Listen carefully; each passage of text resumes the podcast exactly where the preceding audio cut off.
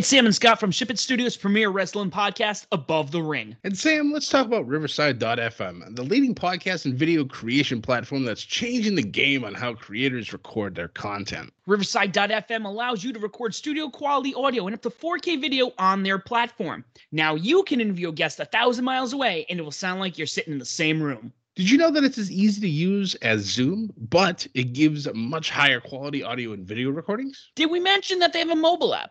This allows guests to connect directly from their phone and record content from anywhere. After your content is finished, you can easily grab clips to share them across your social media channels. So if you're looking for a platform to put over for all your recording needs, from podcasts to webinars to other video content, you should be using uh, Riverside.fm. Sign up today so you can focus on your content and leave the quality to Riverside.fm. Use promo code SHIPIT and receive 30% discount on the first three months of your subscription.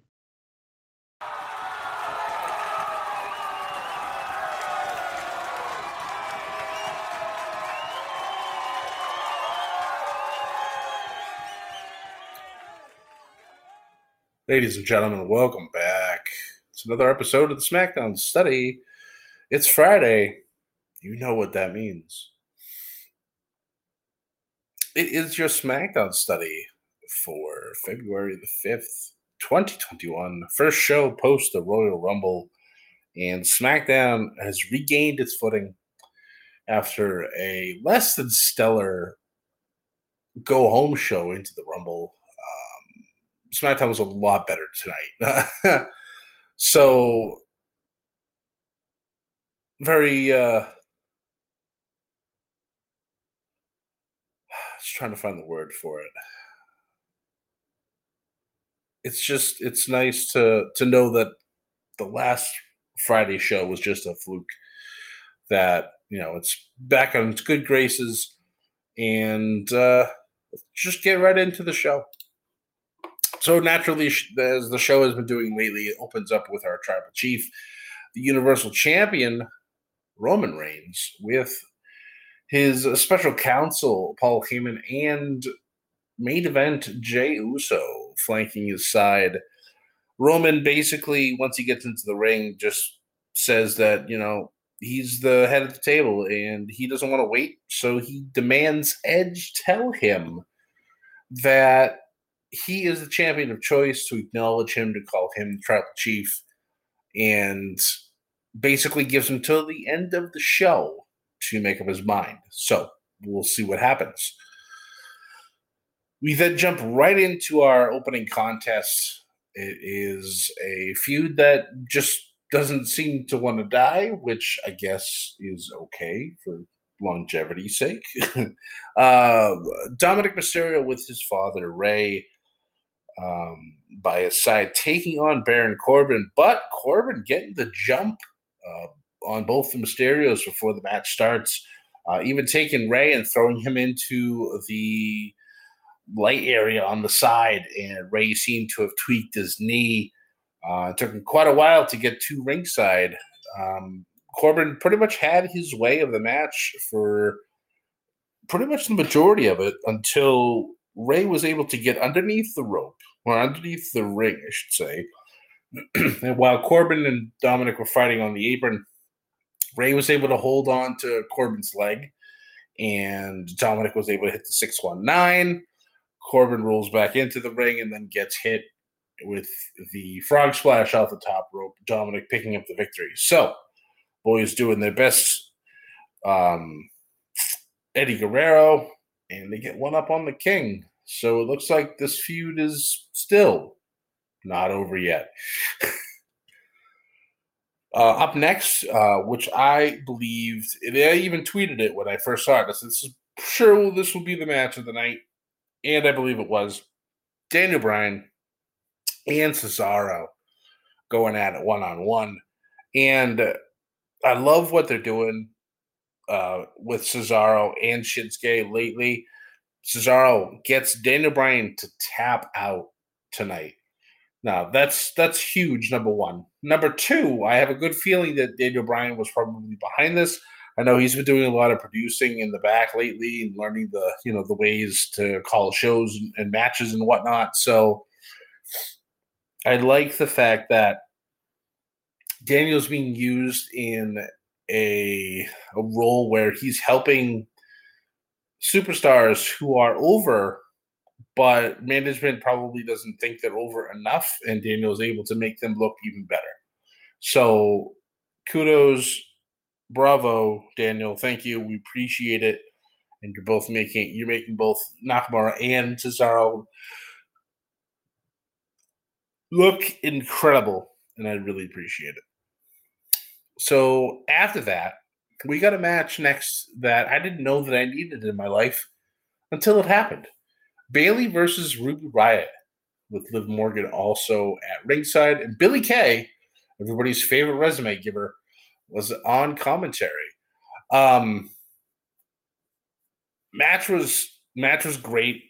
Um, I love the fact that they are or Bayley was able to try to continue to work on Ruby's shoulder because obviously people who know anything about Ruby Riott, she's had multiple shoulder surgeries on both shoulders. So Bayley being a great heel, attacking you know a weak spot.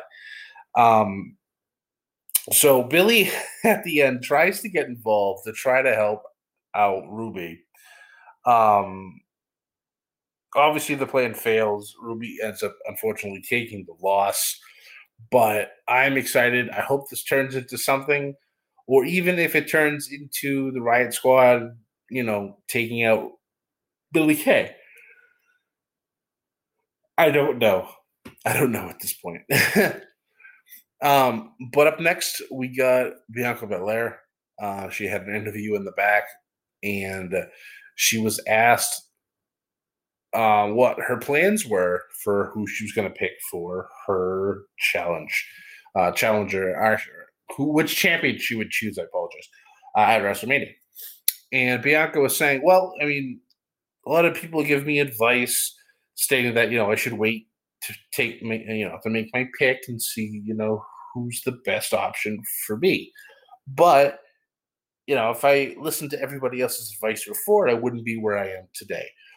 So she says to expect her decision sooner rather than later.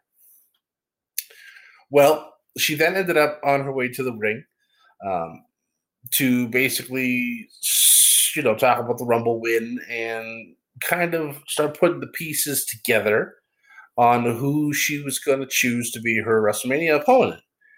Unfortunately, both Reginald and Carmella come out to the ring Reginald uh, pretty much telling Bianca that she'd be uh, smart to go over to Raw to take on Asuka because there's no way that she's going to beat Sasha. And he's like, hell, you can't even beat Carmella. And I'm just like, ooh, this, oh, some fighting words. I'm glad that Reginald's getting more of a speaking role in WWE, in WWE but he needs to be careful as he finds out by the time this whole thing ends, um, with uh, Bianca whipping the ever living snot out of him with her hair, which we haven't seen in a long time. So that was a nice, uh, nice callback. But before all that, Sasha herself comes out, basically tells Bianca that if you're going to choose me, choose me. I think you have it all.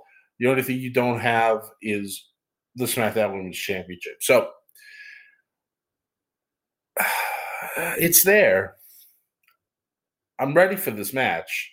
It's going to be probably one for the ages. It might even be the best women's match we ever see.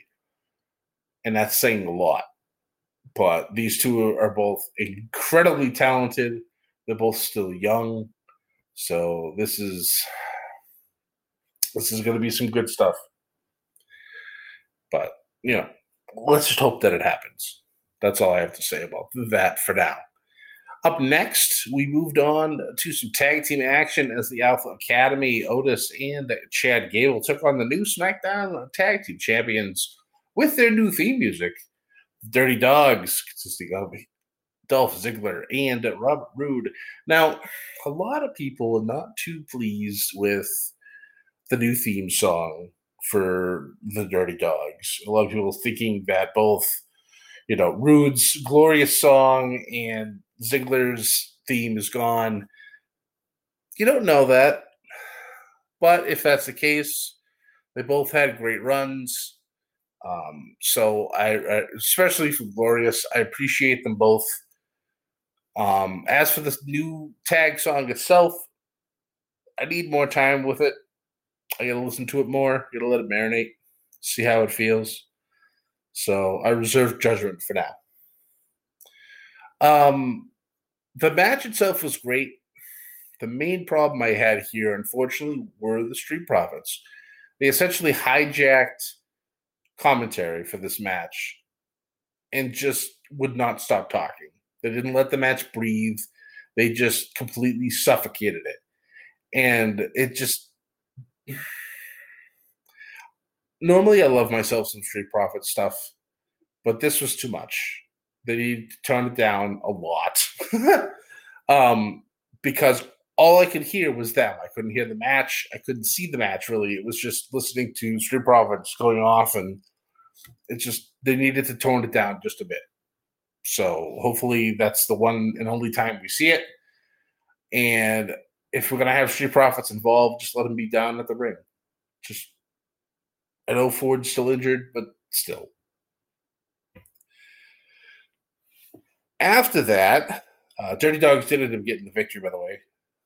We uh, had an interesting moment. Now, it is February, Black History Month, and WWE is normally really good about, you know, showing the best of, you know, the African American wrestlers and honoring them every show throughout the month. But today was also the 33rd anniversary of the rematch on the main event with Hulk Hogan defending his WWF Championship versus Andre the Giant. this was the match where Andre and Ted DiBiase found a twin, Earl Hebner, made him the ref for the match, so he would count to three, even though Hogan's shoulder did get off the mat. Huge controversy back in the day. I get it. It's fine. But the problem I have with this is that you bring Hogan on the show, even in a videotape segment, during Black History Month. Could we be any more tone deaf, guys? I mean, seriously, come on. You're better than this.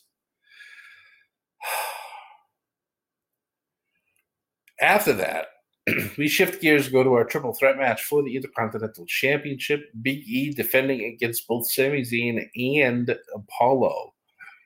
Outstanding match. Love this finish. So Sami hits the Helluva kick on Big E. Then him and Apollo fight to the outside. Apollo picks him up and just, just yeets him into the time uh, time uh, keeper's area. Sami's done. Paulo then notices Big E still down in the ring, slides into the ring, and basically just goes directly into a big ending, and Big E gets the pin. Now, I don't know if Big E was playing possum or it just flowed so well. um, Big E celebrating after the match, and the way that Apollo was eyeballing him from behind, I was like, are we gonna is he gonna attack him? Is this gonna be the heel turn? But Apollo rolls out of the ring and, and moves on. So I'm just like, all right. I still feel that the heel turn is coming. But when it's gonna happen, I'm not sure yet. After that, we then went to our main event well, that was I think that was the wrestling main event. We went to our final main event segment. It was Edge coming out to the ring. Roman had his ultimatum made uh, uh given at the beginning of the show. Needed to know what Edge wanted, to, uh, whose Edge's choice was going to be. Edge is in the ring for maybe a half a minute before Roman, Jey, and Paul come out. They all get in the ring. Edge basically just looks at Roman goes, Oh, you had to bring out backup? Basically just punking him out. those mind games just starting. It's very tough to get one over on Edge. You can ask Randy when it came to the Rumble. Uh, didn't work out so well for him. It's not going to work out so well for Roman either if he doesn't watch himself. So Roman just pretty much dismisses Jey, tells him to go to the bus. Paul gets out of the ring as well, kind of just stands on the top of the apron. Walks up to Edge, basically says the same thing regurgitated in the beginning of the show that he wants Edge to, you know, say his name, acknowledge him as champion of choice, etc., etc., etc. And Edge just looks at him and just smiles. And then camera backs up. Somebody turns around. Roman Reigns. It's our everybody's hero KO. Drops a stunner on him. KO walks out of the ring, walks to the back, and Edge just smiles at Roman as he leaves the ring. And we leave our tribal chief laid out as the show ends. So I'm excited for all these mind games that are just started to be played. You have to remember, and I had actually forgotten, we still have a pay per view this month, an Elimination Chamber that's on the 21st. Then you have Fastlane in mid uh, mid uh, March. My God, and then WrestleMania just a few weeks after that. A lot can happen between now and then. So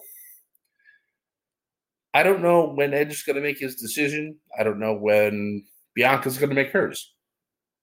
Either way, I'm excited. It keeps you coming back for more. So uh, we'll see. We'll see who their picks are going to end up being. But as for this show, we are done, guys. SmackDown, like I said, good bounce back. I'd probably give it a good solid B. Um, and like I said, if you guys don't follow us, what if you don't follow us already, please do follow us on Twitter at media underscore bedlam. You can find us on Facebook and YouTube as Bedlam Media and on Instagram as Bedlam Media Official. You can find us pretty much on all podcasting platforms. Um, if we're not a part of one that you guys listen to, just let us know. We'll do our best to try to get on there. That way, during your one-stop shopping for all your podcast needs, you can uh, listen to a little bit, uh, a little bit of bedlam while you're uh, drinking your coffee in the morning. Uh, again, my name is Scott. I am the man behind the Twitter of Bedlam Media. Uh, you can find me on pretty much everything uh, under Scotty J Stream. Um, thank you guys so much for listening. We really do appreciate you. It was a ridiculous day today. We got well over 130 downloads. Um, I think it's our fourth hundred plus day downloads download day. You guys are the best. Without you guys, we wouldn't be able to. We wouldn't be doing this, to be honest with you. Uh, so we really appreciate all of you. Thank you so much for listening. Thank you guys for getting involved and tweeting with us and commenting on our stuff. And you guys are just we really do appreciate you guys so much. So I hope you all have a wonderful weekend. And uh, most importantly, don't forget to join the Bedlam. Good night.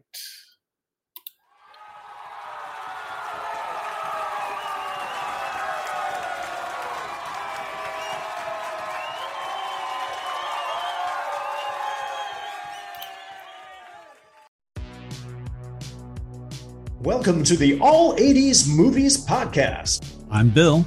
And I'm Jason. And this is the podcast where we talk about the blockbusters, the flops, and everything in between from one of the freshest decades for movies, the 1980s. So whether you're a brain, a jock, a valley girl, or a Jedi, we've got some 80s classics for you. Do these movies stand the test of time? Are we discovering something new? Is there an 80s movie we're finally watching for the first time? Join us each week as we dive into the cinematic nostalgia that inspired and influenced a generation.